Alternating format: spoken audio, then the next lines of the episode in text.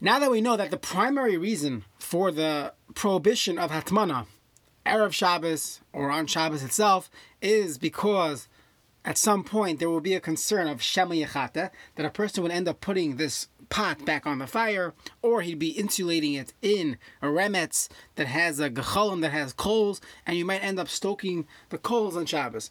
So this really brings us back to our original discussion regarding shehiyah, leaving food on the fire going into Shabbos. And we all know that there are ways to avoid the concern to mitigate the risk of shema yechata that a person might stoke the coals.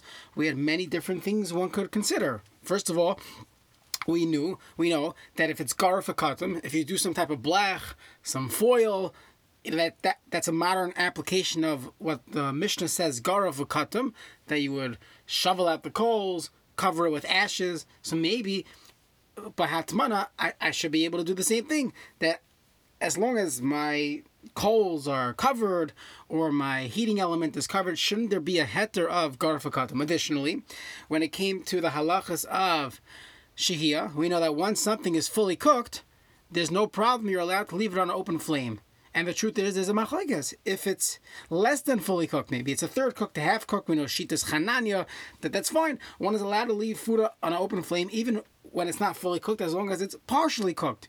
So why don't we apply this when it comes to the gezerah of hatmana? If the whole problem is shemi yechata begacholim, a person might come to stoke the coals, Shouldn't we invoke all these heterim? There's another heter of kedera chaisa. You have something that's raw. Now, how you get raw food cooked through towels, whatever it is, however you figured it out.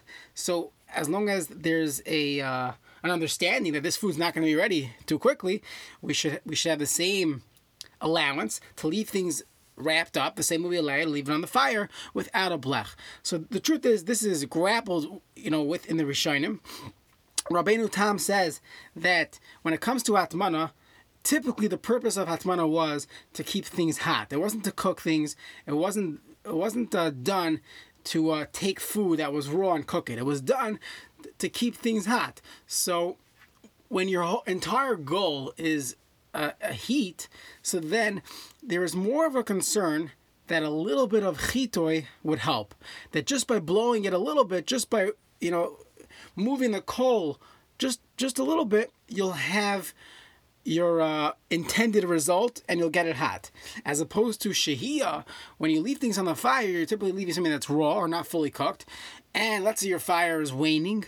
So in order for you to, to ramp it back up, just blowing it for one second is not going to do it. That's not going to maintain the temperature on the level that you need to cook it, and therefore there's less of a concern by shehiyah, by leaving food on the fire, than there is when it comes to hatmana, because by hatmana you're typically dealing with foods that just need a little bit of heat, so there is more of a risk that you would do. Uh, that you would do a yechata begachalam. The Rosh says typically was for the next day hatmana, and that's why you uh, you'd be more concerned that the person would do uh, chitoy because he needs this for tomorrow, and the the heat is going down. Another reason why hatmana is more machmir than Now the truth is, when we there's another gezerah that we didn't discuss yet, which is called chazara, that when a person returns food to the fire, and the Mishnah tells us, everyone agrees that when it comes to chazara, when it, when it comes to putting food back on the fire on Shabbos, your classic yeshiva guy eating challah Friday night, and he wants to put it back on the fire. So in addition, for it to be fully cooked, it has to also be uh, garv You need a blech there. What do you mean? Why do we need a blech there? It's fully cooked, and when it comes to shehiyah, if it's fully cooked, I don't need a blech. So clearly, when it comes to these gezeras, we have to get into each one on its own. We can't. We don't necessarily compare heterim or kulas that we have in one place, one area, to another area in these halachas. But the truth is, we, just to give away something we'll, we'll discuss later on, is that perhaps we will invoke these heterim in situations of b'diavad or to be malamid schos on a minog. Sometimes we'll see people have a minog to, or have a, have a custom which is not a minog, but it's kach nagu. People have hanhagas that are not necessarily up to par with the halachas of hatmana. So then all of a sudden you'll see the poskim discussing some of the heterim that we say by by we say by shehia will invoke these heterim by hatmana because some of the Rishonim mention it.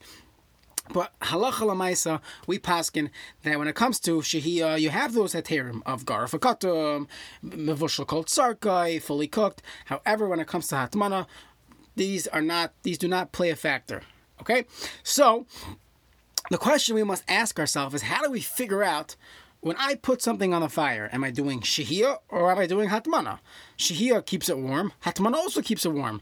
So hatmana is some type of wrapping, and shahia is not wrapping. How do I decide if what I'm doing is hatmana or shahia? Now, why do I care? Very tremendous difference. If I'm doing shahia, so I go to the first uh, couple shiurim of Chayei Adam Chelik Beis, uh, uh, Chelik Beis Klal Beis. I go through it. Eli Markowitz 12 minute halacha shiur. We figure out what to do when I leave food on the oven, uh, leave leave food on the fire going into Shabbos. But if it's hatmana, then I can't do it. I'm not allowed to do Hatmana Erev Shabbos. There's nothing I could do. If it's if it's defined as Hatmana, Shemaisiv Heva, I'm not allowed to do this on a Friday, and there's nothing I could do to avoid the Isser of Hatmana. So, how do we figure out what's Hatmana, what's not Hatmana? So, the Shulchan Aruch in Simon Rishon and Zion Sevches, he says like this. He says that when a person leaves the food. What's considered shihia? Shihia is when you put a pot on the fire.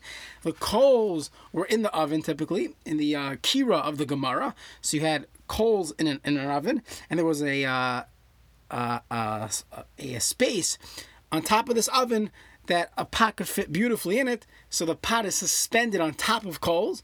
There's airspace between the coals and the pot. That is called shihia. That is called leaving food on a fire going into Shabbos. So you have all those heterim. However, let's say a person would put the pot in the fire itself, in the coals. So then that doesn't work. That's that's a Beferish Shulchan Aruch in Simon Rishon and Gimel at the end when he's discussing leaving food on the fire. He says if a person would actually leave it in Gechalim, he says if if the pot touches the gachalim, if the pot is touching the coals, the divrei hakol aser. The Shulchan says that is called hatmana. So we're stuck. That means if food is on the fire itself, one is not allowed to do uh, leave that on the, on the fire because that's called hatmana. So we have to figure out why exactly what we do today leaving food on a uh, open flame if it's fully cooked why is that not a problem of hatmana so Abavad Yosef has a tshuva, and he says that anytime there's a there's a separation between the fire, the heating element, and your and your and your pots, that's not called hatmana. So what would that be? What example for that would be? Let's say a person has a blech on the fire, or let's say you have uh, you have airspace between the flame and your pot. That would not be called hatmana. And that's the minhag. The minhag is not to be machmer like the Shulchan that if a person leaves food on an open flame, that that would be called hatmana. We would be makel, uh, even in the psak of the Shulchan Aruch, we'd be makel. However, the truth is for Ashkenazim, there's a there's another opinion. When the Ramah brings down this halacha of Hatmana, trying to figure out the difference between Hatmana and Shehiyah. One is something called insulating, one is something called leaving food on the fire. He quotes Rabbeinu Tam. Rabbeinu Tam says the only time we call something Hatmana is when it's fully wrapped. If it's not fully wrapped, if it's only Hatmana, the miktsas is only partially wrapped, even the Shulchan Aruch's case where a person leaves a pot on top of coals, not a problem. That's not called Hatmana. That's called Shehiyah. Hatmana is when something is fully covered. If something is fully covered, it's called hatmana. So now we have to figure out what does Rabbeinu Tam mean when he says fully covered? Does he mean fully covered? Or maybe roiv? What if most of it is covered? Is that considered hatmana? Now this shaila comes up, and we'll broaden this conversation tomorrow when when we discuss the halachas of a crockpot. So there's a famous letter from Shlomo Zalman Auerbach Zetzal. It was right before he was nifter. So I have the letter. If someone wants to, I have just a copy of it. Obviously, he didn't write it to me, but uh, if someone wants to see the letter, it, it was written in. Uh, Sheni Vav Adar Taf So pretty recently, and he talks about the crockpot, and the crockpot he's discussing is the crockpot that you put the pot inside a, uh, a mold, inside a uh, a heating element, and the question is, is that considered hatmana? So the problem would be if that is called hatmana, this is an issue because you can't even do it on Friday. Since this hatmana would be uh, hatmana bedavar hamoisif hevel, the heating element is definitely heating up your cholent. So, and you wouldn't be able to do that even on Friday. So the question is, and this was this discussion was brought back to life, you know, uh, 20 years ago. Is that considered hatmana or not? What, what would be the, what would be the shaila? Depends how you learn Rabbeinu Tam. If you hold like that Rabbeinu Tam means that as long as you have as long as it's not kulai, the entire cro- the entire pot is covered, so this is not called atmana. However, if you you learn as the Pri Megadim questions that maybe I don't need kulai, I don't need all of it to be covered to call atmana. We'll take a term from Yoreh De'ah, a term from Sanhedrin, Raiv, Rubai Kekulai. As long as Raiv is covered, so that would be called hatman. I don't need everything to be covered. So this discussion you see will play out when it comes to the crockpot. So that's tomorrow's conversation. Just one more point when it comes to hatmana bedavar hamaisiv and where it would apply in our homes. So we, we, briefly mentioned this yesterday that when we discuss things that are davar hamaisiv havel, things that that uh, increase the heat, it doesn't have to be that the what you're wrapping it with, specifically that itself increases the heat. Let's say I, I take a pot and I wrap it in a towel and I put this towel on top of my oven and my oven is on. So halachically, the Shulchan Aruch says that is called hatmana bedavar hamaysev Since the towel is wrapping it and the heat of the towel, now that it's heated up by the fire, will increase the temperature of your soup. Will increase the it's, it's called a davar hamaysev One is not allowed to do that on Shabbos. So the question is, people do it. You look around, some people do this. So the truth is, Toisvis asked this question that there was a minute that people had this hanhaga to do that, and there are a few terutzim for what. Uh, what would be the liman chus when the oven is on and the towel is wrapping it. However, based on the psak of the Ramah and Rabbeinu Tam, that as long as you didn't cover it fully, there's uh there's what to rely on. So let's see in tomorrow's show. Let's discuss what does it mean that I didn't wrap my towel fully prior to uh, leaving it on the oven uh, going into Shabbos. Do I, does it mean as long as it's 99% covered, not 100%, I'm good? Or no, maybe right. Once it's more than 50% covered, I have an issue. So We'll discuss crockpots tomorrow, the towel situation. We will also get into Toys's answer on what the minog, and the Mishnah brings this down as well, the minog that we have to put this, these pots on top of an oven that's still on on Shabbos, even though it's being wrapped and it's adding heat. So Mr. Shem will get to that tomorrow.